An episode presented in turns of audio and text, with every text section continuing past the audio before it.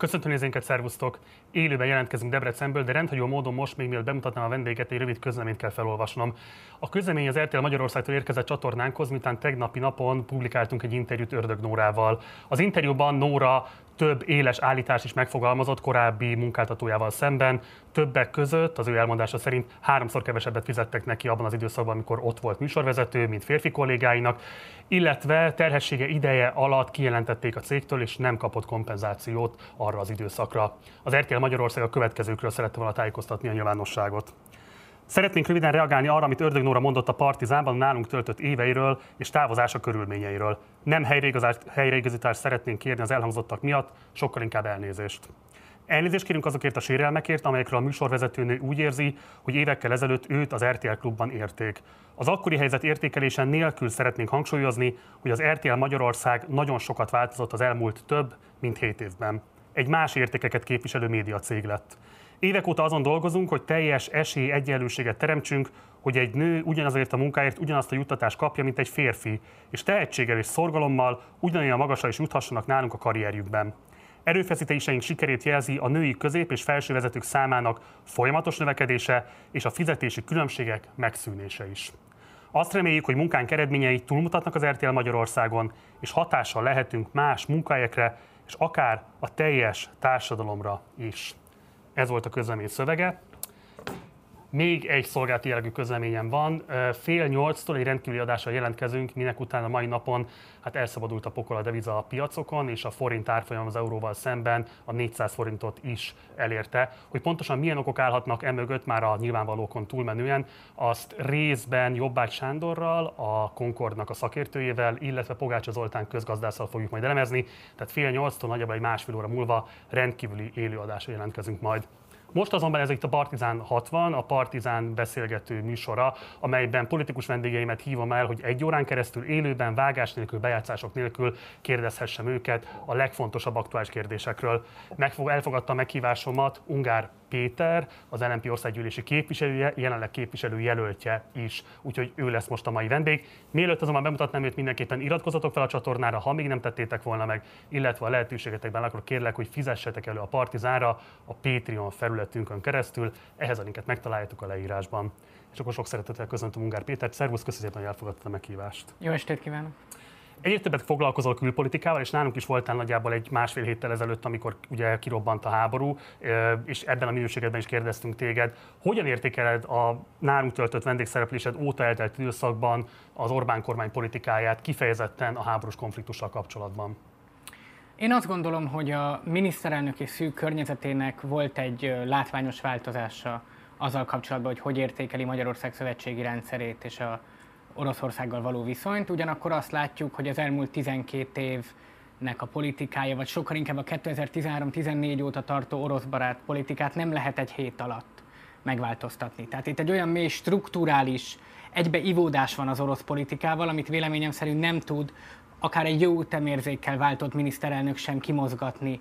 És ennek minden percben látjuk a következményeit. Látjuk a következményeit a hihetetlen zavarba, amiben lelki alapon a magyar jobboldal van, és látjuk a következményeit azzal kapcsolatban, hogy mind a V4-es kapcsolatok, mind a magyar-lengyel kétoldalú kapcsolatok, vagy mind a, az unió vezetésével való kapcsolatoknak a nagyon hektikus és folyamatos változásával, amit játszik a miniszterelnök. Ez a két kulacsosság a te szerint meddig tartható fent? Tehát ugye Orbán nagyon erőteljesen a nyugati szövetségi rendszerek melletti elköteleződését hangsúlyozza, de közben már Szijjártó Péter is arról beszél, hogy a sperbannak a bedőlése az a szankciós politikának a következménye, a kormányzati médiából meg hát ömlik ránk továbbra is a putinista propaganda, részben emiatt is volt tegnap egy tüntetés az ellenzéknek. Tehát ez a típusú kettős beszédmód rámolhat a miniszterelnökre, vagy sikeresen fog tudni egyensúlyozni a következő időszakban a választásokig? Szerintem azt kell látni, hogy ami most történik, az radikálisan megváltoztatja Európa biztonságpolitikai helyzetét.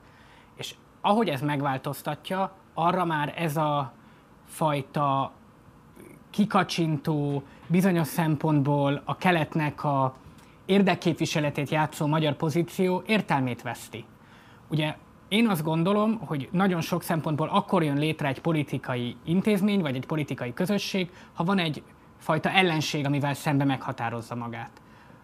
Azt mondta Vladimir Putyin egyik közeli értelmiségie nemrég, hogy ha Vladimir Putyin szerint nem is volt soha Ukrajna, Vladimir Putyin most megteremtette ezzel a háborúval. Ugyanígy van ez az Európai Unió szempontjából. Nem volt külső ellensége az Európai Uniónak, most lett egy külső ellensége, hiszen háborúzik a szomszédban. És én azt gondolom, hogy ez egy újfajta uniót fog eredményezni, és remélem is, hogy így van. Egy olyan uniót, aminek van külpolitikája, és ahhoz, hogy egy politikai közösségnek legyen külpolitikája, le kell lenni védelmi erejének, hadseregének, és ha van európai hadsereg, ha végre elkezdünk költeni erre, akkor az egy teljesen újfajta Európai Uniót fog jelenteni. És szerintem tudomásul kell venni azt, hogy ez az ukrán háború, az Ukrajnával szembeni agresszió azt a kérdést veti föl valójában, hogy mi alapján rendezzük be a világrendet Európában. És én nem akarom azt a kérdést fölvetni, amit a miniszterelnök meg a túlfeszített lényeglátó barátai, meg a, sokszor a magyar szélsőbalon ilyen értelmiségiek fölvetnek, hogy akkor Kína, meg nem tudom, én nem látom ezt ennyire tágan. De azt látom, hogy ha megnézzük azt, hogy mondjuk Szergej Lavrov vagy Vladimir Putyin hogy beszél, folyamatosan hivatkoznak a náci Németországra, hivatkoznak arra, hogy ugye a Szovjetunió győzedelmeskedett a náci Németország felett, a Donetszki köztársaságot Donetszki népköztársaságnak nevezik Igen. el. Az, a, a, megnézzük a Putyin beszédet, nem a bejelentős 24-eit, hanem az azt megelőzőt, a indoklósat, igen. igen, amikor a fa intarzia előtt hat, hat tárcsás telefon előtt beszél, akkor azt látjuk, hogy ők mindent elkövetnek azért, hogy az az értelmezés, hogy ők a nácikat legyőző, felszabadító szovjeteknek az örökösei éljen. És ezek nem buta emberek, nem véletlenül mondják ezt, Azért mondják ezt véleményem szerint, mert ez az értelmezés az, ami nekik egy legitim ülőhelyet eredményez a világpolitikai döntéseknek az asztalán. Ez az, ami az ő regionális vagy világ középhatalmi státuszát megalapozza. Csak számunkra az a baj, hogy ha engedünk ennek az értelmezésnek, és engedjük, hogy egyfajta 45-ös vagy 45 utáni értelmezése legyen a világnak, ahol ők az örökösei azoknak, akik legyőzték a nácikat, akkor újra van Jalta, akkor újra Magyarország helyett nagyhatalmak döntenek arról, hogy mi milyen szövetségi rendszerhez kapcsolódunk. És szerintem ebben a fajta politikában, amit tulajdonképpen egy posztszovjet restauráción keresztül próbál a Putyin erőltetni, nem lesz lehetőség a pávatáncra. Ez már egy sokkal, sokkal nulla egyesebb viszonyrendszert jelent. Visszatérve a putyini propagandára, te mód volt az, hogy azért nincsen szükség Magyarországon rá se tud mert a közszolgálatinak mondott állami tévé tökéletesen betölti ezt a funkciót. Ezen kívül milyen módon lehet nektek föllépni, kifejezetten azért, hogy ezt a most ténylegesen veszélyes és egyébként az Európai Unió által is tiltott propaganda tevékenységet folytassák közforintokból az állami médiumokban. Ugye volt tegnap ez a tüntetés, de hát voltak korábban is már tüntetések, nem tűnik úgy, ennek bármifajta ereje lenne. Ráadásul ugye azt is lehetett látni, amikor tettél egy följelentést a médiatanácsnál, akkor Pap Dániel hát lenyűgöző retorikai bravúrral titeket vádolt meg a közszolgálati médiumoknak a szabadságának a megsértésével Úgyhogy azon kívül, hogy ez rendkívül szellemes, valahol máshol mert rettenetesen elkeserítő, és konkrétan egy háborús konfliktusban halnak meg százával az emberek. Szóval mit lehet tenni azért, hogy visszaszerezze a köztársaság a közszolgálati médiumait? Én nem gondolom, hogy ez kormányváltás nélkül megoldható lenne. Vannak, amúgy ha megnézzük a közmédiát, én tegnap néztem legutoljára, kicsit változott. Tehát a, a, úgy mondanám, hogy a Rosszia egy jellegű konkrét az orosz közszolgálati média szerű propagandából eltért egy picit lájtosabb orosz propagandába, tehát valamennyi változás volt. Azért azt, hogy Ukrajnát agressziója érte ezt a szókapcsolatot még így azért kerülik, tehát ez így nem került kimondásra, de legalább azt már nem mondják, hogy a Zelenszky az új Hitler, tehát ez is egyfajta fejlődés, ha így nézzük. Öm, ugyanakkor akár mit csinálunk a köztévével, a Fidesz közeli internet bugyraiban mutatták azt a videót, ahol orosz rendezéssel orosz színészek, akik ukrán hadifogolynak vannak beöltöztetve, elmondják, hogy az oroszok milyen csodálatosan bánnak az ukrán hadifoglyokkal. Majd amikor nekem ellenzéki kollégáim mondták, hogy hát ez talán egy kisebb jellegű probléma, akkor ők voltak felháborodva, hogy ez egyfajta cenzúra, amikor effektív egy, egy propaganda anyagot hoztak le. Tehát én nem látom, hogy ez kormányváltás nélkül megoldható lenne. Világos, de hogyha kormányváltásra teszik függévé, ezzel egy picit azért letolod róluk a felelősséget. A jelenlegi alaptörvény alapján is egyébként törvényt sért a közszolgálati médiumok mindegyike a nap minden órájában. Ezzel lehet-e bármit kezdeni az ellenzéknek? Lehet tenni feljelentést, de nem tudom, hogy ez mennyire lesz eredményes őszintén. Tehát akkor nem lehet? Igen, tulajdonképpen igen. Nem, le, nem lehet e- ezzel most mit, kezdeni, mit tenni. Jó. Um, szembesítetted Orbán Viktort azzal a, azokkal a mondataival igazából, amik egyébként virálisak lettek az elmúlt egy hétben is, ugye 2008-as grúziai intervencióval kapcsolatban. Kérdést szegeztél hozzá, kaptál erre bármilyen választ? Nem, még nem tert le a határidő, ami ugye ahhoz kell, hogy írásban válaszoljon. Amúgy ott ugye az történt, hogy elmondta, hogy a Grúziát, amikor egy ilyen hibrid háború keretén megtámadta Oroszország, akkor Magyarországnak 56-os hagyomány, meg egyéb igen, igen. tiltakozni kell. De, de volt egy másik része a beszédnek, ami szerintem legalább olyan érdekes. Ami arról szól, hogy neki elege van abból, hogy Nyugat-Európában különböző ilyen intellektuális csavarmányokat találnak ki, hogy megértsék Vladimir Putyinnak a, a gondolatait, és hogy folyamatosan, mint egy ilyen, ezt nem mondja egy ki, de a szövegből egyértelműen erre következett az ember, hogy abból van elege, hogy ilyen pszichoterápia keretén mindenki megérti szegény Putyin, ebbe bele van kényszerítve. Hát pontosan ezt csinálják ők most.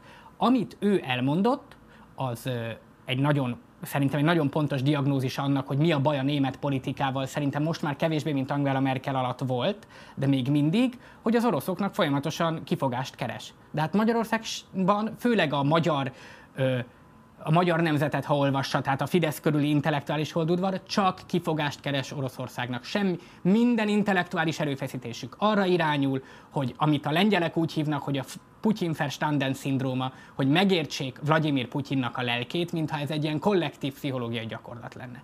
És ez azért nagyon szörnyű. És azért hozom mindig a regionális példákat, és nem a nyugat-európaiakat. Mert számunkra Észtországtól Szlovénián át Romániáig ez egy sokkal jobban megy a bőrünkre, mint amennyire megy egy németnek vagy egy franciának, pláne egy amerikainak egy óceánnal, óceánnal arrébb. Tehát szerintem azért kell regionális egységet tanúsítani ebben a kérdésben, mert itt mindannyiunknak ugyanannyira a bőrére megy ez az egész. És ö, szomorú, hogy mindig ebből és ne, látod, nem azt mondom, hogy Nyugat-Európához kell csatlakozni, hanem a régióhoz, hogy a régiós dolgokból mindig kimarad Magyarország mostanában. Egységről beszélsz, de közben azért az ellenzék sem tűnik feltétlenül egységesnek, míg a miniszterelnök jelölt Márkizai Péter fogalmaz a legélesebben az orosz agresszióval szemben, és bár a pártok részéről is megjelennek dörgedelmes Facebook posztok, de egyáltalán nem tűnik úgy, hogy olyan típusú energiákat mozgósítanátok a konfliktus keretezésére, mint mondjuk a Fidesz ezt teszi. Ha mondjuk Orbán Viktor most lenne ellenzékben, nehezen lenne elképzelhető, hogy ne lenne folyamatosan tele a Kossuth és hogy ne lenne állandó harci készültségben a tábor, hogy bebizonyítsák azt, hogy egyébként van felelősség a mostani kormányzatnak abban, hogy ez a háború kirobban. Miért ez a visszafogottság? Először azt szeretném elmondani, hogy az én pártomat, az lmp sok kritika érte az elmúlt időszakban. Egy valamit viszont el kell ismerni. Mi erről beszélünk 2000, hát 11 óta folyamatosan erről a fajta veszélyről beszélünk, amit a Vladimir, Putyinhoz való szoros kapcsolat, szoros energetikai kapcsolat jelent. Az, hogy ennek az energia a fegyvere, ezt mi mondtuk ki először Magyarországon, és ez nekünk volt a szövegünk elég régóta következetesen, mi vetítettünk Putyin képet a ö, Paksi szerződés kapcsán a képviselőházba. Értelemszerűen számunkra egyértelmű ennek a keretezése. Én nem nagyon látom, hogy hogy tudnánk ezt jobban keretezni. A Fidesz csinált egy szimbolikus árkot ebben a konfliktusban, hogy ne kelljen a saját viszonyukról beszélni Putyinhoz, és ez a szimbolikus árok, ez a fegyver adás, tehát fegyver átengedés, meg fegyveradás kérdése, ami egy szimbolikus kérdés, bár konkrétnak tűnik, mert vannak benne fegyverek. A lengyel példán látjuk a mai nap, hogy ugye odaadják a miget, de nem sikerül, de nem úgy adják, hogy valójában ha adna Magyarország fegyvert, hanem nem ez dönti el a konfliktust. Ö, és, az, és a jobboldali szavazóktól meg azt kérdezném, hogy ők komolyan azt gondolják, hogy ha Vladimir Putyin eldöntötte, hogy lesz egy ilyen jellegű NATO-val totális háború, akkor meg fogja azt állítani az, hogy mi nem adtunk fegyvereket? Akkor azt fogja mondani Vladimir Putyin a vezérkari főnöknek, hogy várjál, itt fordulj egy kicsit jobbra, mert ők nem adtak fegyvert. Tehát komolyan ezt gondolják, hogy ez, ezen múlik, hogy mi kimaradunk ebből a konfliktusból, vagy nem. Ez semmi másról nem szól, mint hogy elterelje a figyelmet arról, hogy miért van az, hogy itt van még mindig a beruházási bank. Ugye Márkizai Péter a háború főfelelősnek tette meg a magyar miniszterelnököt, és lépten nyomon hazárulózza. Egyetértesz ezzel az értékítélettel? Egy személyben ezért a háborúért Vladimir Putyin felel, hiszen ő indította. Az, hogy rossz volt-e Orbán Viktornak a politikája Oroszországgal szemben, abban egyetértek, már Kizai Péterrel értelemszerűen rossz volt, és ezt mi 2011 óta mondjuk. Ez hazárulás? Szerintem még soha nem mondtam, hogy hazárulás a politikában, és nem, tehát, hogy Megmondom, hogy miért vagyok erre kíváncsi. Nincsen nyugat-európai vezető, aki ne tartaná párjának Orbán Viktor, sőt Kelet-Európában se lehet igazából most mondani olyant, aki szövetségesként kiállna mellette. Donald Tusk is egészen elképesztő nem nyíltsággal fogalmazta meg a kritikáját Orbán Viktorral szemben. Tehát úgy tűnik, hogy a nyugati, sőt a kelet-európai közvélemény és vezetők sokkal élesebben fogalmaznak Orbán felelősségét illetően, mint a magyar ellenzék. Miért van ez? Én nem, én nem, én nem vagyok egy élesen fogalmazó típus. Tehát, hogy tőlem ezeket a ö, féreg, féregírtó beszéd Tordjá József ilyen körmondatokat senki ne várja el, mert én, én nem ez a habitus vagyok, szerintem nem ettől... De ez egy háborús konfliktus, Péter, egy precedens nélküli háborús Én értem, konfliktus. de attól nem fog kevesebb ember meghalni, ha én azt mondom, hogy hazáruló. A helyzet az, hogy, és egy precedens nélküli ö, háborús konfliktus, ezért mondtam azt, hogy az elmúlt 12 év politikáját egyértelműen bebizonyosodott, hogy kudarc. Én nem tudom, hogy ez nem egy elég erős állítás egy választási kampányban, amúgy pedig tökéletesen egyetértek azzal, amit a ö, amúgy Orbán Viktorral szövetséges lengyel kormánypárt mond, hogy itt most nincs helye a gazdasági érdekek ilyen szintű vizsgálatának, amik ráadásul tévesek. Tévesen vizsgálják a gazdasági érdekeket is.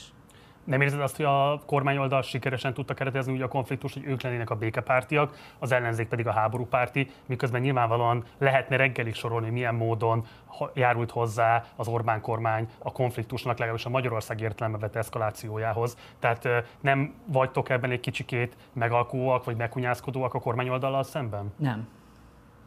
Én tényleg nem, tehát sok mindenért lehet a magyar ellenzéket hibáztatni, szerintem eléggé széles stílusba az enyémtől nem tudom ki van a másik oldalig ezen a spektrumon, de mindenki a maga habitusa szerint elmondta, amit ezzel kapcsolatban el kell. Megkérdeztem Dobrev Klárától és Tummer Jánostól is, hogy nem volna időszerű berángatni Orbán Viktort a Nemzetbiztonsági Bizottság elé, tekintettel arra, hogy jó lenne, hogyha értesülhetnének legalább a képviselő. De egyébként valószínűleg a szélesebb közvélemény is szívesen megtudni, hogy pontosan miről is beszélgettek 5 órán keresztül Vladimir Putyinnal. Kezdeményeztetek-e ilyesmit? Van erre esély? Egyáltalán próbálkoztok ilyen eszközökkel? Pont reggel beszéltem Stummer Jánossal utoljára, hogy mikor legyen bizottsággyűlésünk. Csak az van, ha mi Stummer János, meg Molnár Zsoltal, a három ellenzéki taggal együtt holnap kiadunk egy közleményt, hogy csütörtök délután négy órára, most mondtam egy időpontot, várjuk Orbán Viktort, hogy beszámoljon a Vladimir Putyinnal közös találkozójáról, akkor a Fidesz nem jön el, akkor határozatképtelen az ülés, és akkor Orbán Viktor sem jön el, és akkor az egész egy bohózatba fulladt. Ezt az elmúlt fél évben szerintem azt hiszem 8-szor vagy 9-szer csináltuk meg eddig. Tehát összességében nem gondolom, hogy ez megoldaná a kérdéskör, de értelemszerűen akarjuk összehívni a bizottságot, ma volt róla utoljára egyeztetés. Ugye Stumer János a múlt héten azt is elmondta, hogy a Nemzetbiztonsági Bizottság ülésén igazából kaptatok arra tájékoztatást, hogy a magyar állam kiemelten készül arra, hogy lehetséges, hogy akár háborúig eszkalálódik a konfliktus. Meg tudod erősíteni, hogy elhangzott ennek a szenáriónak a vázolása? Volt róla szó. Konkrétan a háború szó kimondásra került? Erről zárt ülésen volt, erre nem szeretnék válaszolni. Tehát erre nem válaszolhatsz. Mennyi ideig nem válaszolhatsz? 50 év, 70? Nem, 2034 azt hiszem. Uh-huh. Kezdeményeztétek azt, hogy ezeket az információkat ne kelljen titkosítani? Ezt eddig szerintem 65 témába kezdeményeztük, még nem volt olyan kérdés, a Pegazusba kezdeményeztük legutoljára, hogy feloldják a titkosítást, nem oldják fel a titkosítást. De akkor Stómer János, amikor ezt kimondta itt a műsorban, ez úgy működik, hogy ha Stummer János vagy én mondok ki valamit, akkor az államtitoksértés, hogyha Halász János, aki amúgy pont egy debreceni Fideszes áll ki sajtótájékoztatón elmondani azt az információt, amiről előzőleg fél órával meghallgattuk, hogy szigorúan titkos, akkor meg nem történik semmi. Oké. Okay. A nyilvánosságban akkor az látszik, hogy Orbán nem számolt a háborúval, vagy legalábbis erről szólnak a nyilatkozatai. A te megítélésed szerint Putyin őt is megvezette? Szerintem nem avatta be olyan nagyon részletesen dolgokba. A különben nem írta volna az összes, tudjuk, hogy információt kapó, mondjuk Bajer Zsoltot tudom példának mondani, de a többi ilyen fideszes beszélő fej, hogy á, milyen háború, a hülye gondolja azt, hogy háború lesz, semmilyen háború nem lesz. Nem heherészet volna rajta az egész jobboldali sajtó két héten keresztül. Hát voltak olyan fideszes beszélőfejek, akik naponta kiposztolták, hogy ha az amerikai külügy azt mondta, hogy ma lesz háború, ma sincs háború, ugye három napot tévedtek valójában, tehát azért elég pontosan be tudták mérni, úgyhogy nem, fogalmuk nem volt. De akkor Putyin Orbán Viktort is megvezette? Én nagyon-nagyon kétlem, hogy Vladimir Putyin bármibe, bármilyen konkrét tervébe őszintén beavatná Orbán Viktort. Jó, és akkor Szerintem ez... Vladimir Putyin a saját vezérkai főnökeit sem avatja be ilyen részletesen. Akkor te is azzal az értékeléssel értesz, hogy talán Rácz András mondta ezt a Válasz Online podcastjában, hogy itt nem katonai, nem politikai döntés történt, és valószínűleg a katonai vezérkar is ilyen szempontból meglepetés érte. Így van.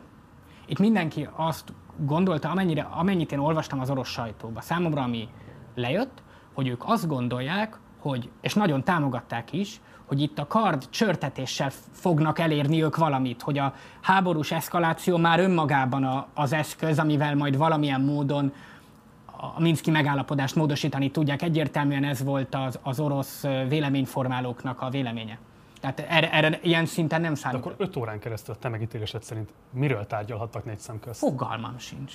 Körülbelül se tudom, hogy 38 méter távolságban miről beszélhettek 5 órán keresztül. Fogalmam sincs.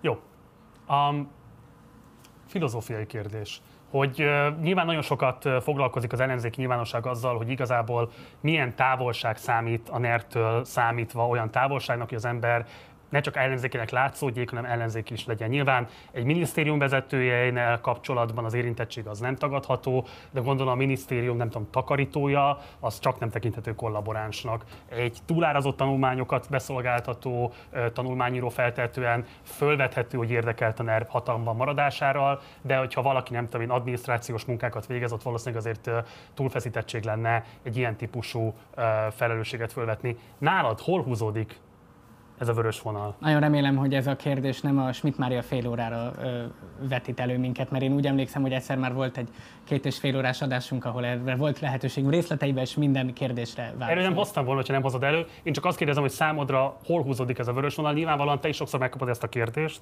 ezért érdekelne, hogy a ner való kollaboráció vörös vonal, te hova húzod meg? Én azt gondolom, hogy más minőségileg más felelőssége van választott politikai vezetőknek, akik ezt csinálják, mint akik kiszolgálják őket. Nem mondom, hogy azoknak nincs. Azt mondom, hogy minőségileg más. Tehát a választott vezetőt megkülönbözteted attól, aki adott esetben csak üzleti kapcsolatban Így van, így van. És akire adott esetben törvényt szabnak, nem választott képviselő, de törvényt szabnak rá, és az az ő a törvényt meg kell, vált, meg kell változtatni. Az világos, de ettől még haszonélvezője ennek a helyzetnek. Haszonélvező az egy jó szó, de öm, nem nagyon volt még olyan a világon, amikor volt egy rendszerváltás, vagy volt egy rendszernek a, a kimozdítása, ahol ugyanazon, vagy, vagy legalábbis hasonló szinten voltak elkönyvelve a rendszert működtető politikai vezetők, mint akik mondjuk a nomenklatúra burzsóázia részei voltak. A nomenklatúra burzsóázia részei elég jól megoldották a rendszerváltoztatást utána, és nem is gondolom, hogy ugyanolyan felelősségük volt, mint Biszku hogy egy par- paralel párhuzamot mondjak. Azért is kérdezem ezt, mert van ez a rendkívül szabály, vagy sajátos szabályozási form, ez a szabályozott ingatlan befektetési társaságokról szóló törvény, amely korábban eléggé szigorú volt, és nagyon sokféle administratív követelményt támasztott a kedvezményezettek felé, de 2018-tól ezeken könnyítettek, és például a neres oligarchák így tudtak nagyon sok profitot realizálni az ingatlan vagyonok után, hogy csak egy kicsit a nézőknek ezt értetővé tegyük, aki ebbe a SZIT elnevezésű jogszabályba vagy törvénybe tartozik, az nem fizet sem társasági adót, sem iparúzési adót, a vagyonszerzési illetékű 2%, illetve nulla, hogyha kapcsolt vállalkozástól vásárolnak. Hát ez forint milliárdokban mérhető többlet profitot eredményezett a e, érintettek számára. Az a kérdésem, hogy a ti családotok érdekeltségében álló cégek közül van-e olyan, a BIF, a, SZIT, a SZIT-nek megfelelt annó. Amúgy ez a jogintézmény ez elég sok európai országban létezik. Lehet róla egy baloldali szempontból érdekes vitát, hogy ez megfelele a közteherviselés elvének. Vannak, Mit gondolsz erről? Azt gondolom, hogy mivel a SZIT-nek vannak a tulajdonosi struktúrába ö, is leképezett meg a részvény nek a fajtájához kapcsolt dolgai, ezért szerintem ez egy érdekes kérdés, hogy melyiket honorálja jobban az adórendszer, ha te járulékot fizetsz és bejelentett magyar munkavállalóid vannak, és akkor cserébe itt kapsz a réven, vagy fordítva, ez egy érdekes kérdés. Én azt gondolom, hogy tehát lehet ezt kritizálni, de azért erre azt mondani, hogy ez egy magyar sajátosság lenne, az szerintem nem annyira jogos. Azt ki tudod jelenteni, vagy el tudod mondani, hogy nagyjából mekkora előnyt jelentett ez a cégetek számára? Nem. Ezzel nem vagy tisztában? Nem. De az se, hogy mondjuk el 100 milliós, 10 milliós, vagy ott esetben milliárdos? Hát az, amikor majd osztalék lesz, akkor fogom tudni megmondani, ami még nincs. Amit meg ugye látni fog mindenki, mert nekem megjelenik a vagyonnyilatkozatomban, tehát erről minden állampolgár nagyon hamar értesülni fog. Reménykedem, hogy minden ellenzéki, mind kormánypárti oldalon a többi kollégámnak is a vagyonairól hasonló rendszerességgel fognak értesülni a választópolgárok. Ugye a BIF, amiről beszéltél az előbb, csak hogy megint a nézők számára ezt így világosat tegyük, ugye a családi cég, a PIO 64,4%-os tulajdonában áll, tehát többségi tulajdonatok van benne. Jól tudom azt is, hogy egyébként maga a takarékbanknak van egy 10%-os tulajdonrésze a BIF-en belül? Még mielőtt előjön Mészáros Lőrinc, mert ezeket a kérdéseket életemben nem először kapom meg, a takarékbankkal való kapcsolat még abból az időből származik valójában, amikor a BIF-nek tulajdonosa volt Spéder Zoltán, és a takarékbank, e, biztos emlékszel, volt egy ilyen, hogy egy ilyen ellen OTP-t hozzanak létre. Igen, a igen, igen. Tehát ez onnan származik, ez nem egy Mészáros Lőrinc-szel kapcsolatos dolog, a, de a takarékbanknak is van érdekeltsége, igen. És hát azért a hitelezés az mégiscsak az már nem a Spéder Zoltános időszakra esik, ugye van egy 10 milliárdos hitel. Az első a Spéder Zoltános időszakra esik. És van egy 20 milliárdos MFB-s hitel is, ami tereli a céget. Azt őszintén nem tudom mondani, hogy az MFB-s hitel, erre így nem tudok konkrétan válaszolni, nem. Ezt nem, nem pontosan tudom. Megmondom, miért fontos ez a kérdés, mert ugye mindig ö, onnan szoktad megközelíteni, hogy hát édesapától örökölted, mit tehetnél te, és én nem a tulajdonszerzésnek a tényét vitatom, vagy problematizálom, hanem csak azt vetem föl, hogy van egy cég, ami nyilvánvalóan haszonélvezője annak, hogy van egy sajátos törvényalkotás, ami kiemelt státusz biztosít neki, vannak állami bankok, amelyek hitelezik, és egyébként a bevételéteknek egy jelentős része abból származik, hogy az ingatlanítokat állami intézmények bérlik tőletek Úgyhogy azt kérdezem csak emiatt tőled, hogy ezt a helyzetet tervezed-e valahogyan feloldani, vagy azt gondolod, hogy ezt el kell viselni a közvéleménynek, és ezzel együtt kell megítélni a te politikai pályafutásod? Először is, ezt csak azért mondom, mert másodjára te, állítod ezt egy kérdésbe. Tehát a, körülbelül a bevételnek jelentős többsége nem az államtól jön. De egy jelentős része azért igen. Megnézel bármelyik más piaci ingatlan befektetőt, körülbelül hasonló arányban vannak állami cégek, tehát ez, ez egy jól menő cég lenne mindenféle állami dolog nélkül is. Ez az egyik. A másik... Akkor bocsáss meg, tehát miért vállalod ennek a politikai költséget, és miért nem lépitek meg azt, hogy például ilyen típusú állami együttműködés nincs? Hogy mi nem lépitek meg, arra egy nagyon egyszerű válasz. Tudom, hogy kisebbségi hogy kisebbségben vagyok. Ez egy elég egyszerű válasz. Egy családi vállalkozásról beszélünk, felteszem, van bennük szolidaritás az irányodban, és érdekeltek a politikai a, sikereidben. Ezt akkor rosszul teszed fel szerintem. Öm, a másik pedig, hogy én újra és újra válaszolni fogok minden céges ügyemmel kapcsolatban. És tehetünk úgy, mintha ez valami immorális dolog lenne, vagy a nerhez valami ö, értelemszerűen egy dolog miatt kapcsolódik ez a nerhez, mert anyám Fideszes, és anyám is örökölt ebbe a céget. Péter, direkt nem osztom elő, és szerintem ebben most De bele sem menjünk, mert nem érdemes belemenni, mert én máshol közelítem a kérdést. Én onnan közelítem, hogy ha például a saját tulajdonrészedről tudnál úgy rendelkezni, hogy bizalmi vagyonkezelőnek a letétébe adod addig, amíg politikai pályafutást folytatsz. Igen. És ilyen szempontból nincsen egy ilyen kettős érdekeltséged, mert azért valljuk be, ez mégiscsak nem csak édesanyád miatt, önmagad okán, én ide nem hozom Sritmáriát, önmagad okán egy súlyos konfliktus. Milyen súlyos konfliktus? Ha kormányváltás van, én nekem abból bármilyen problémám származna miatt a vagyon, nem, nem fogom tudni kiadni, nem én, hanem a cég nem fogja tudni kiadni az ülői úti irodát, mert kormányváltás van? Nem. A bizalmi vagyonkezelő kérdéséről mit gondolsz? Azt gondolom erről az egészről, hogy én 354 milliószor válaszoltam az összes ilyen kérdésre. Mindenki, aki ezt a műsort... A bizalmi vagyonkezelőről soha nem beszéltem meg. Mindenki, aki ezt a műsort nézi, pontosan tudja, hogy kinek a fia borja vagyok, honnan van a pénzem, hogy folytatom a szexuális életem. Én egy nyitott könyv vagyok. Úgyhogy mindenkinek el kell dönteni, hogy ez az egész csomag neki pozitív vagy a negatív rubrikába esik. Csak egy valamit tudok nekik mondani, amivel szerintem remélem meg tudom győzni, hogy a pozitív rubrikába essen. Hogy én nem fogok úgy tenni, mint hogyha, öm, hogy mondjam, önmagamnak csináltam volna a pénzt, én nem fogok úgy tenni, mintha egy morálisan felsőbbrendű ember lennék, aki ö, nem részesül a piacgazdaságnak a pozitívumaiból. Én egy örökölt vagyonnal rendelkező ember vagyok, ami a 90-es évek Magyarországának az eredménye egy rendkívül tehetséges édesapával, aki megcsinálta ezt a vagyont, aki tragikusan meghalt fiatalon, ezt a nővérem hihetetlen sikeresen menedzseli most, és ez a helyzet. Péter, most hagytam, hogy végigmond, hogy lásd ki, van dologod, és ez egy ügyes politikusi átkeretezés volt. Én nem beszélek sem a szexuális orientációdról, nem beszélek a családi kapcsolataidról is, sem én csak rólad beszélek. Engem az érdekel, hogy te miközben egy választott tisztséget viselsz, és feltehetően, ha van kormányváltás, akkor gondolom ott legalábbis képviselőként nyilvánvalóan fontos szereped lesz, hiszen nem lesznek olyan nagyon sokan abban a parlamentben, hogy ebben a helyzetben a te személyes pozíciódat nem tennél tisztába, hogyha a tulajdon részedről egy bizalmi vagyonkezelő irányába állapotban rendelkezni addig, amíg aktív politikai pályafutást folytatsz? Az én pozíciómat A vagyonkezelő egy érdekes kérdés, de ha vagyonkezelőm van, vagy vagyonkezelőmbe helyezném, akkor is ugyanezeket a kérdéseket megkapnám. Én pontosan tudom, hogy valójában én olyat nem tudok csinálni, hogy ezeket a kérdéseket ne kapjam meg. Az én öm, egy módon tudom a választópolgároknak ezt ö, fair, korrekt és tisztességes módon csinálni, hogyha így a média keresztül, a vagyonnyilatkozatomon keresztül pontosan tudják, hogy nekem honnan van pénzem. Hogyha majd a SZISZ törvény módosításáról lesz szó, a követ miután nyerünk, és hogyha valakinek ez fölmerül, akkor mindenki tudni fogja, hogy ho, ennek a képviselőnek van benne érdekeltsége. És akkor az én szavazási magatartásomnál majd számon lehet ezt kérni. De ha jól tudom, a transzparencia nevű elvnek ez a lényege, hogy utána számon kérhető legyen az ember ilyenkor. Oké, okay. a szit szabályozásról, hogyha már föl is hoztad, mit gondolsz? Kellene rajta változtatni, kezdeményezni, de esetleg ezt egy Én nem fogom kezdeményezni, esetleg. szerintem... Azért nem, mert ellenérdekelt vagy benne, vagy azért nem, mert nem tartod társadalmilag igazságtalannak?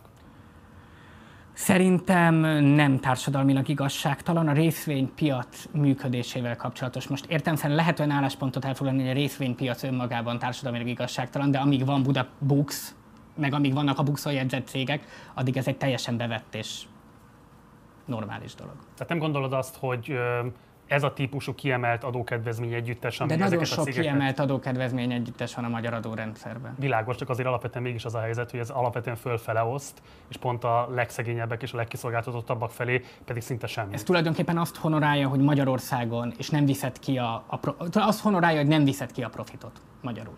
Szerintem ez egy amúgy alapvetően jó dolog, hogyha azok, akik Magyarországon magyar részvényes céggel keresnek pénzt, azt Magyarországon tartják. Jó, idézet következik. Édesanyámat nyilvánosan nem fogom bírálni, de soha nem fogom megakadályozni, az LMP megszólaljon az őt érintő ügyekben. Van elég probléma, botrány, amit viszek, ezeket vigye más. Van elég politikus az LMP-ben. Ez egy öt éves nyilatkozatod. Szerinted melyik részre vagyok most majd a kíváncsi? Hogy az LMP mikor szólalt meg Schmidt Máriáról rajtam kívül? Közelít.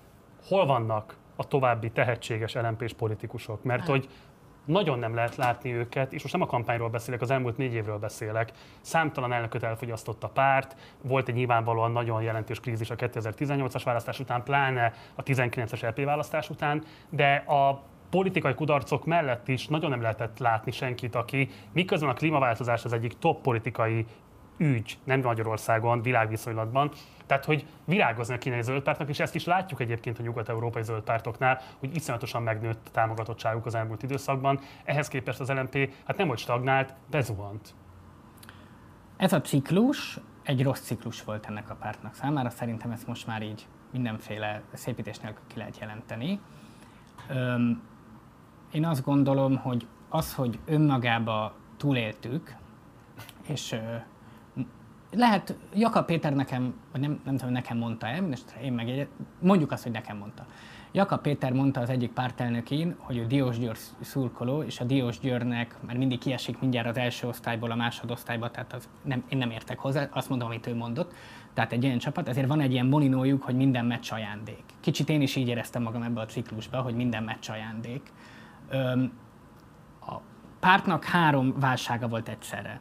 Volt egy politikai pozícióbeli válsága, hiszen most már az ellenzéki együttműködésnek a tagja vagyunk, szerintem akár azt is lehet mondani, megkérdezel többi pártokat, pozitív tagja, tehát a dolog építőjévé váltunk, de azért a párt alapvető pozíciója harmadik út volt, ez megszűnt. Ez már egy súlyos válság.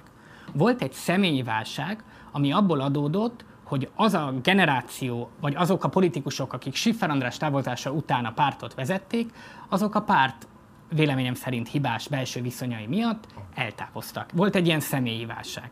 És a harmadik pedig a párt belső struktúráját jelentő válság volt, amikor Schiffer András lemondását elmondta az Európai Zöld Párt vezetőjének, az Európai Zöld Párt vezetője azt mondta neki, hogy András, ez egy olyan hangszer, amit te úgy építettél fel, hogy csak te tudsz rajta játszani. Azért volt formálisan, meg azért most is sok szempontból működtethetetlen a párt, hogy pár embernek ezt a formális működtethetetlenségét informális módon lehessen irányítani. Én is éltem ezzel, szeretném a történelmi hűség kedvére elmondani. Mikor éltél vele? Voltak olyan döntések, amiket azzal tudtam értelemszerűen befolyásolni, hogy mivel nagyon régóta vagyok itt, személyesen ismerek mindenkit, aki szavaz róla. Ez kétségtelen így van. Azért nem azt gondolom, hogy a képviseleti demokráciában ennél immorálisabb dolgot is követtek már el emberek. Itt az érdekes, hogy ezt egyáltalán morális dimenzióba helyezett, hiszen ez nyilvánvalóan egyébként pont, most nem tudják, nem kell de tényleg, tehát, hogy azért ezek pont azok a típusú együttműködések, koalíciókötések, amelyeket egyébként bátran lehet bármely fajta képviseleti demokráciában a pártok között, pártokon belül is egyébként gyakorlatilag. Én nem tartom, szerintem felesleges egy pártot mindig így kell működtetni szinte, vagy a nagy döntések mindig így születnek. Jobb lenne, ha formális. Hát ez azt jelenti, hogy működésképtelen a párt. De előbb elmondtam, hogy miért tartom, hogy, hogy ennek milyen... milyen... Jelenthetjük, hogy olyan súlyosan diszfunkcionális a párt, hogy kizárólag az informalitás képes már a most működőképességet Ezt akarom mondani, garantálni? hogy ez nem látszik kívülről, úgyhogy most, kérdezem. Most az elmúlt másfél-két évben ebben voltak valódi és igaz, igaz változás volt. Sokkal pártszerűbben működünk, mint működtünk szerintem amúgy valaha. Tudom, hogy ez kívülről nem látszik, és meg is értem, ha ez a választópolgárokat valójában nem érdekli. De pártszerűbben vagy pártszerűen? Én szerintem még sokat kell fejlődni. Nekem volt is egy belső felhívásom pár hónappal ezelőtt, ahol ö, ezt az utat szeretném továbbvinni, hogy pártszerűbben működjünk. De ez az egyik. A másik kettő válságról még egy mondatot szerintem érdemes mondani. Hiába van válságban a politikai pozíciónk, ami nagyon nem csak érdekes és számomra inspiráló, a politikai mondásunk nem, hogy nincs válságban, minden évben beigazolódik, hogy a tartalmi része, az viszont igaz. Tartalmi része igaz most az orosz-ukrán konfliktus Ukrajna agressziója kapján, kapcsán, igaz a klímaváltozás kapcsán. Mi akkor beszéltünk róla, amikor még a ö, mély tiszteletem a szövetségeseink iránt, de nekik még fogalmuk sem volt, hogy mi ez az ügy és igaz például olyan dolgok kapcsán, mint a társadalmi nemek egyenlősége, amit politikában valójában például ez a párt hozott be először a Sándor Klára féle kvóta kérdés most nem felhozva. Tehát, tehát tartalmilag azt gondolom, hogy annak ellenére, hogy a politikai pozíció válságos, a tartalom nem válságos. A személyek kapcsán pedig most én beszélek a párt legismertebb politikusaként úgy, hogy nekem az elmúló 10 percben egy a választópolgárok számára értelmetlen részvénypiaci konstrukcióról kellett beszélni. Szóval eldöntik, hogy nekik érdektelene vagy sem. Én értem, tehát akkor a választópolgárok számára egy szokatlan részvénypiaci konstrukcióról kellett beszélnem. Ezért én tudom azt, hogy az én, vagy sokáig gondoltam azt, ebben kezd változni a véleményem, hogy az én személyem milyen korlátokat jelent ennek a pártnak. De én azt gondolom, hogy, hogy, hogy ö, egyszerűen az embernek tudomásul kell venni, hogy soha nem lesz senki olyan frontpolitikusa ennek a pártnak, ami valami, valamivel, vagy akár 8-10 dologgal egyszerre nem lesz támadható. Tehát egyszerűen a magyar politikába a, annyira kontraszelektált sokszor az ellenzék, meg annyira rossz élet most ezt ne, nem azért mondom, hogy sajnálják meg minket, akkor annyira furcsa élet ellenzéki politikusnak lenni, hogy nem lesz, nem látom, hogy olyan nagy választék lenne, és szerintem ez... Miért van... nem vagy férfi társelnöke a pártnak? Miért van az, hogy szerintem a nézők döntő többsége meg se tudná mondani, hogy most ki a férfi társelnöke a pártnak, és ehhez képest viszont téged be tudnak azonosítani, és hát lehet is tudni egyébként pártársaitól, meg egyéb ellenzéki erőktől, hogy a te informális befolyásod sokkal jelentősebb, mint a társelnökök bármelyiké. A Szeretnék egy pozitív mondatot mondani a Kanász Nagy Mátéről. Úgy, hogy ő országos, az önkormányzati, Budapesti Önkormányzati Egyességben részt vett. Úgy, hogy országos tárgyalásban nem nagyon vett részt. A lista tárgyalás, hogy az LMP számára relatív jól sikerült, meglátjuk majd a választás után, hogy jól sikerült-e vagy nem, de úgy tűnik most, hogy jól sikerült. Ebben a Máténak oroszlán része van. A Máté egy olyan politikus, akiről szerintem sokat fogunk hallani a következő tíz évben. Én rettentő jó véleménnyel vagyok róla. Értelemszerűen a Máténak például velem szemben van egy hátránya. Engem, én már Siffer András mellett csináltam a párt politikának ezt a koalícióépítő részét. És ez egyszerűen egy tapasztalati dolog. Tehát azért viszont nem fogok soha bocsánatot kérni, hogy én ezt csináltam Siffer András, meg Szél Bernadett mellett, meg utána az utána következő időkben, és, és egyszerűen mind a személyi, személyi kapcsolatok, mind pedig az ezzel kapcsolatos tudás ebből a szempontból nem azért jött rám, mert én hihetetlen jó képességű lennék, hanem mert eltelt idő. Másképp teszem fel a kérdést. 12 éve parlamenti párt az LMP. Szerintem a magyar állam nagyon sok baromságot finanszíroz, és én leszek az utolsó, aki egyébként a közvéleményt a pártok állami finanszírozás ellen hangolja, mert szerintem még akár többet is lehetne költeni a pártokra. Ez egy zárójeles megjegyzés volt, de viszont forint milliárdokban mérhető az a közpénzmennyiség, amit az LNP-re áldoztak az adófizetők azért, hogy a zöld gondolatnak legyen képviselete. Ehhez képest te is mondod, prosperál a gondolat maga, az LNP viszont bezuhan. Van-e létjogosultsága önállóan az LNP-nek? De hát természetesen a gondolatot a párt magától függetlenül termékenyíti meg. Hát hány, szinte csak ilyen példa jut most eszembe az európai politikáról, ahol egy párt nagyon sikeresen megnyer egy ügyet, majd belehal. Sőt, hát ez, ez bizonyos szempontból biztos, aki politológiával foglalkozik, én nem, ennek van valami neve is. Brexit. Nigel farage és politikai közössége megcsinálta a Brexitet, legnagyobb izé, azt Jó, összeestek. de az egy párt volt, nem összehasonlítható. De nagyon sokszor van ilyen, hogy egy párt ö, ö, megnyer egy ügyet, a klímaváltozás már mindenki szerint egy fontos ügy, ez nem csak az LMP miatt van, ezt nem mondanám, de szerintem van rész. Egyáltalán van ebben a szerep az LMP-nek? Van, itt azért a különböző zöld szervezetek adott esetben aktivisták és így tovább, tehát lehetett látni, hogy tömegeket képesek az utcára vinni. Én nem tudnék az elmúlt négy évben mondani egy olyan látványos kampány sorozatot, amit kizárólag az LMP-hez lehetne kötni. Nyilván benne van a magyar társadalom pártelenessége, én ezt nem tagadom de az, hogy az LNP nem tudta karakteresen bemutatni azt, hogy a klímaváltozásért küzdeni akarsz, akkor abban az LNP a szövetségesed, az szerintem egy ténykérdés. Két dolgot tudok erre mondani, az egyik Paks 2. Az, hogy milyen Paks 2-nek a száma most, milyen három, volt három éve, milyen nyolc volt nyolc éve, ebben ennek a pártnak 100 milliói vannak, és kezd, én azt látom, hogy kezd megérni. És ebben voltak civil szövetségeseink, kétségtelen, most nem fogom az Energiaklubot lebecsülni meg a többieket, de ebben politikai szövetségesünk nem volt.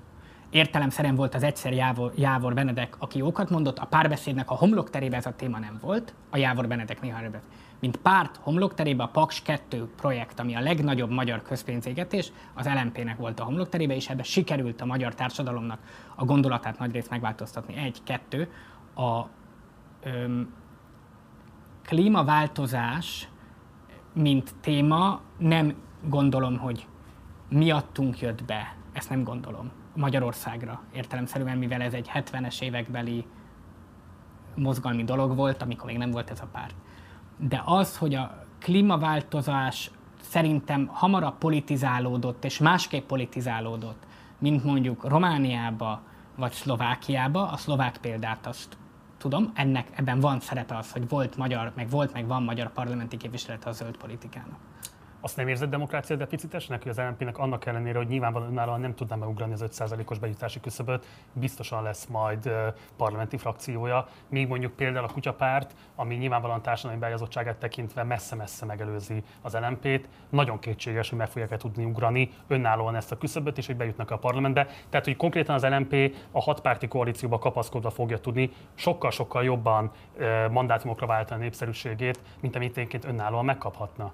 De ez részben egy tárgyalás sikerességét jelzi, és ezért szerintem nem kell bocsánatot kérni, tehát ez a tárgyalás eredménye. A másik, hogy azért mi végig csináltunk kettő választást úgy, hogy ezt a koalíciós partnereink csinálták meg. Tehát volt itt már más, aki úgy ült be az országgyűlésbe, akár saját frakcióval, hogy a társadalmi támogatottsága nem tette indokolta. Mi vértízadtunk, megcsináltuk a legsikeresebb kampányunkat 7%-kal. Tehát in the long run, a hosszú távon lehet, hogy ez egy kiegyenlítő dolog ebből a szempontból. Én legalább két éve kérdezgetem tőled, hogy mikor várható valamifajta fúzió azon pártok között, amelyek világnézetileg azonosat gondolnak, vagy csak nagyon minimális eltérések vannak közöttük, és nyilvánvalóan külön-külön csak egymás kárára tudnak növekedni. Nem is tűnik az, hogy most már olyan személyi, vagy nem tudom én, szervezeti, kulturális feszültségek lennének, amiket nem lehetne meghaladni, vagy pláne egyébként választott képviselőktől joggal elvárható, hogy ezeken tudjanak már végre felülemelkedni. Tehát, hogy mikor várható az az egyébként politikailag teljesen evidensen elvárható fúzió, ami MSZP-LMP párbeszéd viszonylatban szerintem választók tömegeitől elvárás felétek. Hát, hogyha én valamivel egész biztos vagyok, az, hogy választó tömegeik nem várják, hogy mi a Magyar Szocialista Pártra vagy a párbeszéddel fuzionáljuk. A tagságotok sem? Hát a, ott a nem egy nagyon erős eufemizmus. A... Bocs, tehát a tagságotok együttműködéspárti, a listás nem tudom, együttműködést illetően, vagy választás együttműködést illetően, de szervezeti együttműködésre nem volna hajlandó? Ezt nem mondtam. Azt mondtam, hogy az MSZP párbeszéd fúziót nem annyira szeretnék. Öm, ha... Tehát bocs, ha most lenne egy szavazás, akkor azt elutasítanák? Nagy többséggel. És aki belül kiállna mellette, az tól elköszöntünk szerintem egy időre. Van olyan párt, akivel ez a típusú szervezeti integráció kisebb elutasítottságot nyerne? Hadd válaszoljak az első kérdésre. És Erre gyorsan válasz, és aztán válaszolt az előzőre. Én azt gondolom, hogy jelenleg nincs ilyen, de azt gondolom, hogy vannak olyan szövetséges pártok, akik a pozitív irányba indultak el a a belső megítélés belső megítélés Na, meglepő, és most, hogy egy pozitívat mondjak ellenzéki kollégáról, ez egy személyes, ez nem a pártagság a személyes. Én Donát Anna elnöki munkáját nagyon nagyra becsülöm, és én a tárgyalásokon, amin láttam, az egy nagyon felkészült és tehetséges politikus volt, és szerintem nagyon inspiráló volt őt ebben a szerepben látni. De a, a, az igaz, hogy a magyar ellenzéki választópolgár, ha most bármilyen partizán néző, aki nézi ezt az adást, végig gondolja, hogy miért hat párt van a magyar ellenzékben, miért pont ez a hat párt van, és ez milyen törésvonalat jelenít meg, akkor erre nem tud válaszolni. Mert ez történelmileg így alakult, ahogy Honecker elvtárs mondta volt, ne, nincsenek semmilyen konkrét ö, igazolása. És ebből ezek a fúziók egyfajta jobb töredezettséget, ami jobban képezi le az ellenzéki választópolgárnak a gondolatát. Vannak zöldek, vannak liberálisok, vannak konzervatívok. De azért itt történt azóta, mióta legutoljára erről beszéltünk pár dolog. Mi nekünk mégiscsak volt a párbeszéddel, meg a Magyar Szocialista Párttal egy közös miniszterelnök jelöltünk. Egy közös miniszterelnök jelöltünk, aki véleményem szerint nem szerepelt rosszul az első fordulóban, akinek a pozitívumaként el kell mondjam, vagy hát inkább megértésként el kell mondjam, hogy akit a Fidesz média úgy nyírt, mint nagyon kevés embert ebben az országban, és én tényleg tehát teljesen drámai, hogy mi mindennel vádolták meg. Aki Ez még... egy ellenzéki miniszterelnök jelöltnek egyébként a sorsa, amit nyilván el kell viselni. Próbáltam, Péter próbáltam is. empatikus lenni, de akkor az most mindegy. Tehát aki visszalép egy jobboldali jelöltnek... Karácsony Gergelyről beszélsz, csak ugye a nézetek legyen te, Teljesen igazán, Karácsony Gergelyről beszélek. Visszalép egy jobboldali jelöltnek, majd azt mondja a médiában, hogy a zöld baloldali politikának Magyarországon nincsen támogatottsága, úgy, hogy 27%-ot kapott az előbb. Szívedhez kaptál? Én engem ö, kevés dolog viselt meg ennyire, mint ez a mondat, meg ez a visszalépés, amit én amúgy Molnár Csabától, a Demokratikus Koalíció politikusától hallottam, hogy meg fog történni, tehát nem is a pártom által támogatott miniszterelnök jelöltől. Ö, én azt gondolom, hogy ezek után, Karácsony Gergely ezen lépése után ez a fajta hármas fúzió nem teljesen ide, időszerű. Értelemszerűen nekik több frontpolitikusok van, de ö, Osztrojkán Ágnes még azt mondta 2013-ban, hogy akkor szépen halunk meg. A másik, hogy van-e olyan politikai párt, amivel lehetne szorosabbra fűzni az együttműködést. A demokratikus koalíció számomra rengeteg olyan dolgot képvisel a mai napig, ami én nem értek egyet. Egyet mondj. Európa Egyesült Államok miközben egyébként a beszélgetésünk elején úgy nyilatkoztál, hogy ez a típusú integráció, ami felé most az Unió a külső fenyegetés hatására halad, kívánatos lehet például a közös európai hadsereg. Közös európai hadsereg benne volt a 14-es, 18-as EP programunkban is, közös európai hadsereg bármikor, közös EU, EU-s külpolitika. Az Európai Egyesült Államok, inkább így mondom, nem tudom, mit jelent. Ha azt jelenti, hogy Nyugat-Európát kritikát nélkül kell szeretni, és a nyugat-európai integrációt, és az, hogy minél inkább nyugat-európaiabbak vagyunk, annál jobb, hogyha ezt jelenti ez, akkor nem támogatom. Hogyha ez azt jelenti, hogy a 90-es éveknek az a retorikája, hogy aki a nyugat-európai modellt képviseli, az fejlettebb, mint a többiek, ha ez ezt jelenti, nem támogatom. De tudnék telje, határon túli magyarok kérdésében soha nem fogunk egyetérteni, és őszintén nem értem miért. Egyébként abban változom most az álláspontjuk, de nem vagyok a védőügyvédjük. A jobbikkal mi a helyzet? De a DK-s mondatomat nem tudtam befejezni. Akkor gyorsan fejezve, és aztán mondod, hogy mi a helyzet a jobbik. Ö, tehát ennek ellenére a demokratikus koalíciót én személyesen, meg szerintem az LMP vezetése úgy ismerte meg az elmúlt fél évben, mint a legkorrektebb ö, szövetséges. Amit mondanak, azt úgy megcsinálják utána. Akkor erre muszáj félmondatot kitérnünk. Tehát az a suttogó propaganda, ami a DK és a Jobbik működését illette az ellenzéki oldalon nevezetesen, hogy nem voltak azért ők teljes szívű támogatói Márkizai Péter győzelmének, és nagyon nehezen álltak rá arra, hogy itt a közös kampányban inkább érdekeltek legyenek a győzelemben. Te ilyesmit nem tapasztaltál? Szerintem a legelején a DK-nak nehéz volt lelkileg, de szerintem ő, ő nekik ezt meg lehet engedni, mert nekik volt a, a végéig csak saját-saját jelöltjük. Tehát az egy más lelki állapot. Szerintem egyszerűen nekik a legelején több idő kellett, azóta nincs ilyen. Jobbikkal mi a helyzet? Ö, én Jakab Péterrel nagyon sokat vitatkoztam még annó nyilvánosan, azóta szintén nagyon-nagyon korrekt szövetségesnek ismertem meg, és szerintem a Jobbik nagyon jó irányba változott, és vannak nagyon so, ott viszont nagyon sok olyan dolog van, ami lehet, hogy meglepjen, de ideológiailag nagyon hasonlóan gondolkodunk. A, még egy idézet az öt évvel ezelőtti interjútból úgy fogalmaztál, a Jobbik a magyar parlamentben évekig Oroszországot képviselte, értem, hogy sikerült új vevőt találniuk Vladimir Putyin után, itt ugye Simicska Lajosra utaltál, de ettől még nem változott meg a párt, és a Jobbik nem számolt el azzal, hogy mennyi pénzt kapott Putyintól. Azóta elszámoltak? Bevallom őszintén, hogy amikor most kitört ez a háború, és a, voltak emberek a Jobbik körül, akik mint beszélő fej megjelentek, akkor bennem felmerült, hogy én ezt lelkembe kritikával illetem. De nem fogom ezt tenni, mert tényleg, most nem tudom, hogy így a jobbikot nem tudom elmondani, minden ismerek mindenkit, de akit én ismerek a jobbik vezetéséből, az tényleg megváltoztatta az álláspontját ilyen kérdésekben. Jó, de a párt egészen a te megítélésed szerint nem jelent kitettséget az ellenzék számára, abban az értelemben, hogy lenne érintettségük Putyin irányából, amit nem tisztáztak a nyilvánosság Szerintem azért az emberek nagy része, most lehet ellenpéldákat mondani, de most számosság szerint a nagy része az a mi hazánkban van, aki ilyen szempontú kitettséget jelent. És az érthető, hogy most a háborún azt mondod, hogy nem akartad föltenni ezt a kérdést, de az öt év alatt, ami az interjú óta eltelt, próbáltál erre választ kapni tőlük? Én szerintem rengeteget vitatkoztam velük. De kifejezetten a Kreml általi finanszírozottságuk vágyáról, vélelmezéséről? Ó, én vitatkoztam a, arról, hogy ki mit gondolt annó 2014-ben a Luhanszki népköztársaságos népszavazásról. Hát, hogy pont oda vagy egy másikra, de ugye a Gyöngyösi Márton például volt választási Luhan- Szerintem Luhansk, azért azt mondta, azt hiszem, hogy Luhansk. Vagy Donetsk, nem tudom. De az a lényeg, hogy... Nem volna elszámolni valója?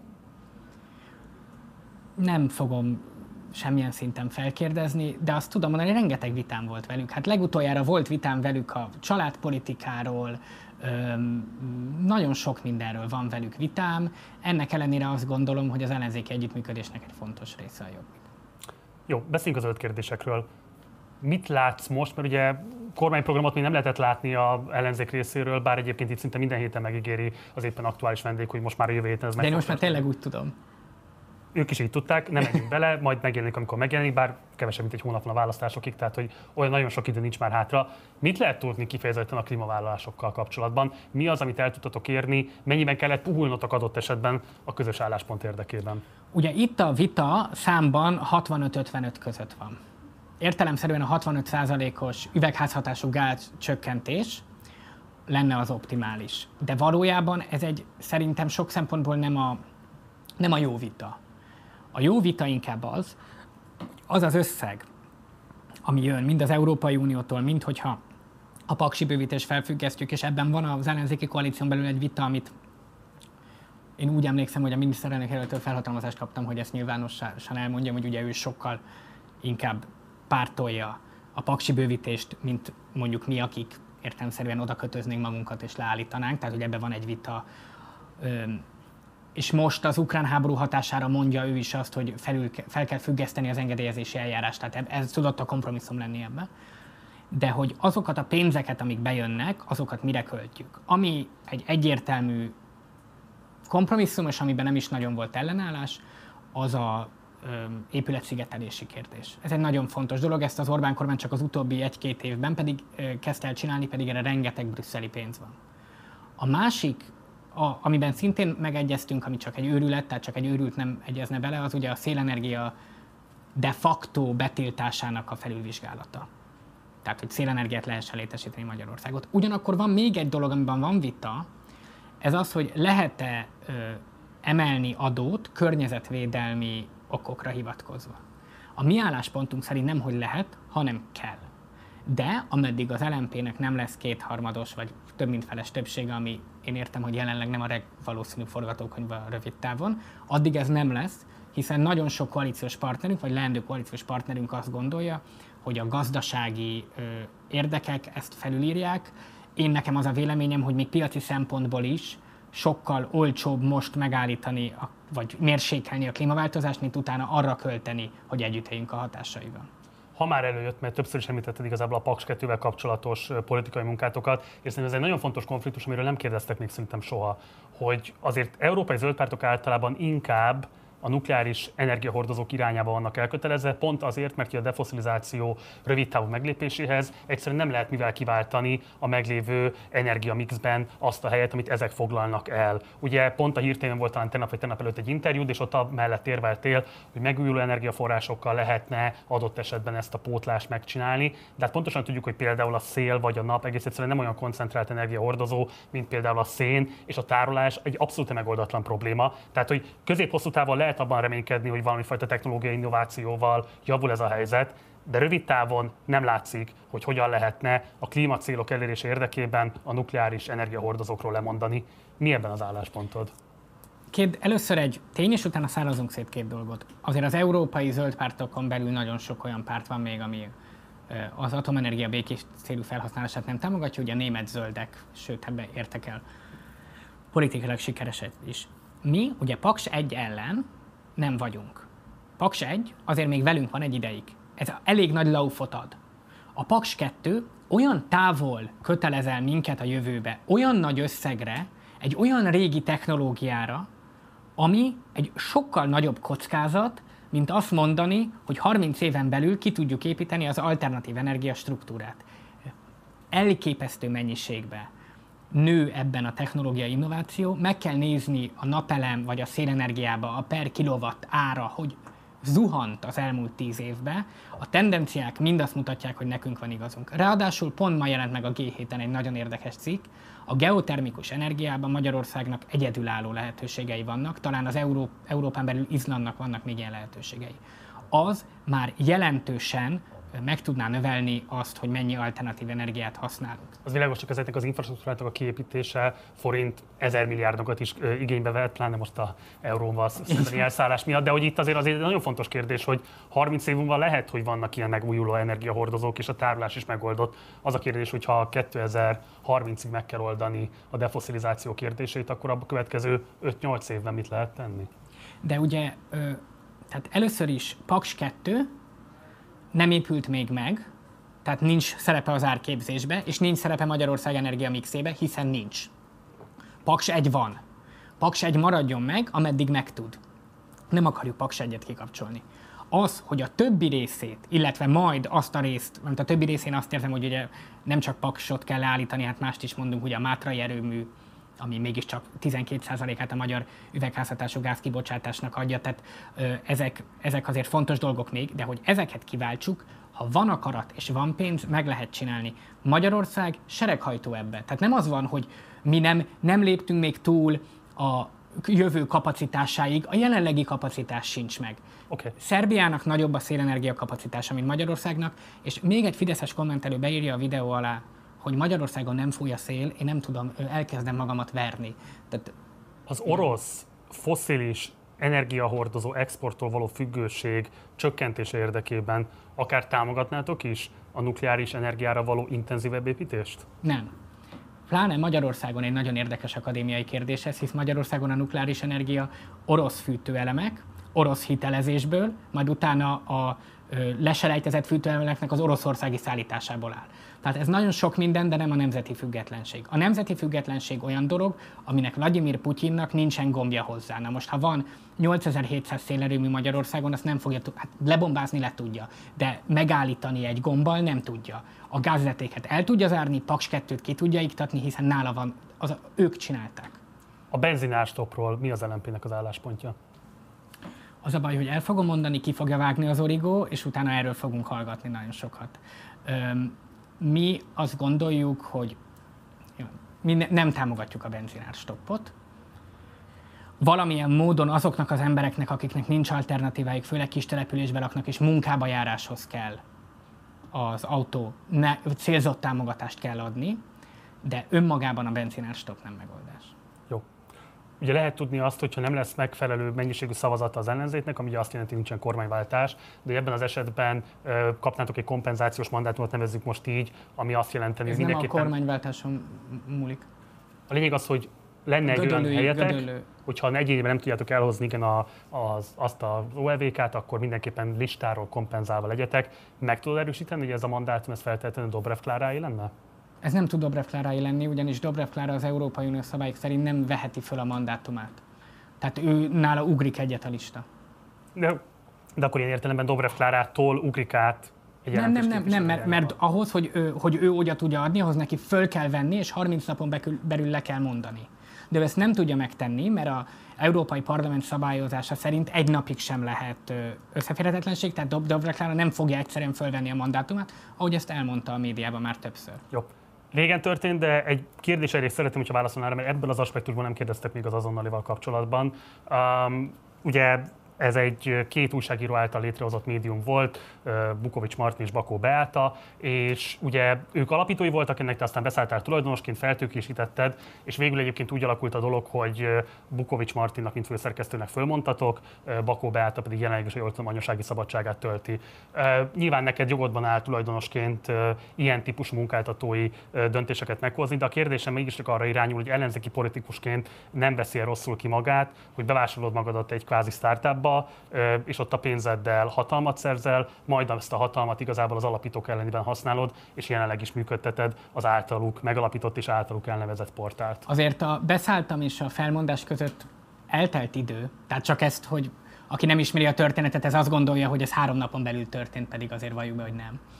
Öm, nézzék meg, akit érdekel, hogy hanyadik olyan újságíró jön vissza az azonnalihoz, aki akkor ment el, amikor a főszerkesztők, vagy a Bukovics Martin volt a főszerkesztő. Mondom ezt úgy, hogy Bukovics Martint és Bakó Beáta mai napig kiváló újságírónak tartom, de úgy gondolom, hogy emberek irányítására és az emberekkel való kommunikációs stílusuk nem kielégítő az, hogy egy céget így, vagy egy szerkesztőséget irányítsanak.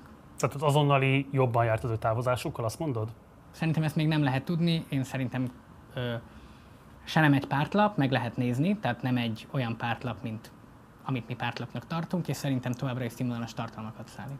Egy decemberi interjúban úgy fogalmaztál, hogy a legfontosabb dolognak tartod a kormányváltás után, hogy a magyar belpolitikai szellemi polgárháborút meg lehessen haladni.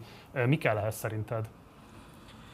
Hát nem tudom, belátás, és, és talán az, hogy mindenki egy kicsit türelmesebb és higgadt legyen. Úristen, nagyon Paulo, Paulo coelho volt, de én azt gondolom, hogy és ez most nagyon hülyén hangzik, meg tudom, hogy főleg tőlem hangzik hülyén, de gesztusokat kell majd gyakorolni, ha nyerünk.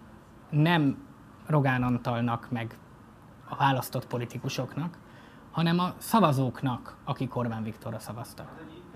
Valahogy meg kell velük értetni, hogy mi nem akarunk rajtuk revansot venni, mi azt akarjuk, hogy nekik jó életük legyen, azt akarjuk, hogy ők sikeresek legyenek, meg legyen a személyes szabadságuk. Szerintem ez a kulcsa ennek. Tudom, hogy Márkizai Péter nem osz pozíciókat, és nem is kérem tőled, hogy mondd el, hogy konkrétan milyen pozícióban gondolkodnál egyáltalán, vagy hogy van-e ilyesmi tárgyalás. De ha kormányváltás van, és Márkizai Péter azt mondja, hogy gyere be a kormányomba, legyél kormánytag, egy ilyen hívásra igennel vagy nemmel válaszolnál? Márkizai Péter nekem nem fog ilyet mondani, Mi vagy ebben ennyire biztos? elég biztos vagyok benne. Én nem gondolom, hogy, hogy 30 évesen az embernek feltétlenül kormánytagnak kéne lennie, és szerintem Márkizai Péter nekem nem fog ilyet mondani. Ha mondana, mit mondanál rá? Hogy 30 évesen nem gondolom, hogy egy embernek kormánytagnak kéne lenni. Tehát nem is vállalnál ilyesmit. Ö, én nagyon magabiztos vagyok benne, hogy győzelem esetén nem leszek tagja a kormánynak. Jó, záró kérdés. Június 1-től hogy fogják hívni Magyarország miniszterelnökét? Miért pont június 1? Nyáron. Márkizai Péter. Ebben teljesen biztos vagy? Igen. Ungár Péter, nagyon szépen köszönöm az interjút. Köszönöm szépen. Ez volt a Partizán 60-ban az interjú Ungár Péterrel, az LMP országgyűlési képviselőjével, illetve az Egyesült Ellenzék képviselőjelöltjével. Hamarosan folytatódik majd a műsor, most egy rövid szünetet tartunk, és fél nyolctól érkeznek meghívott szakértők, akikkel a forint ár gyengülését fogjuk majd elemezni. Érkezik hozzánk Jobbágy Sándor, a Concord munkatársa, illetve Pogácsa Zoltán közgazdász, tehát alig egy fél óra múlva kapcsolatok majd vissza a Partizánra. Ezt az adást pedig visszanézhetitek hamarosan, amit földolgozza majd a YouTube. Nagyon szépen köszönöm a figyelmeteket, iratkozzatok fel a csatornára, illetve ha tehetitek, akkor fizessetek elő a Partizánra a Patreon felületünkön keresztül. Én Gulyás Márton voltam Debrecenből, ciao.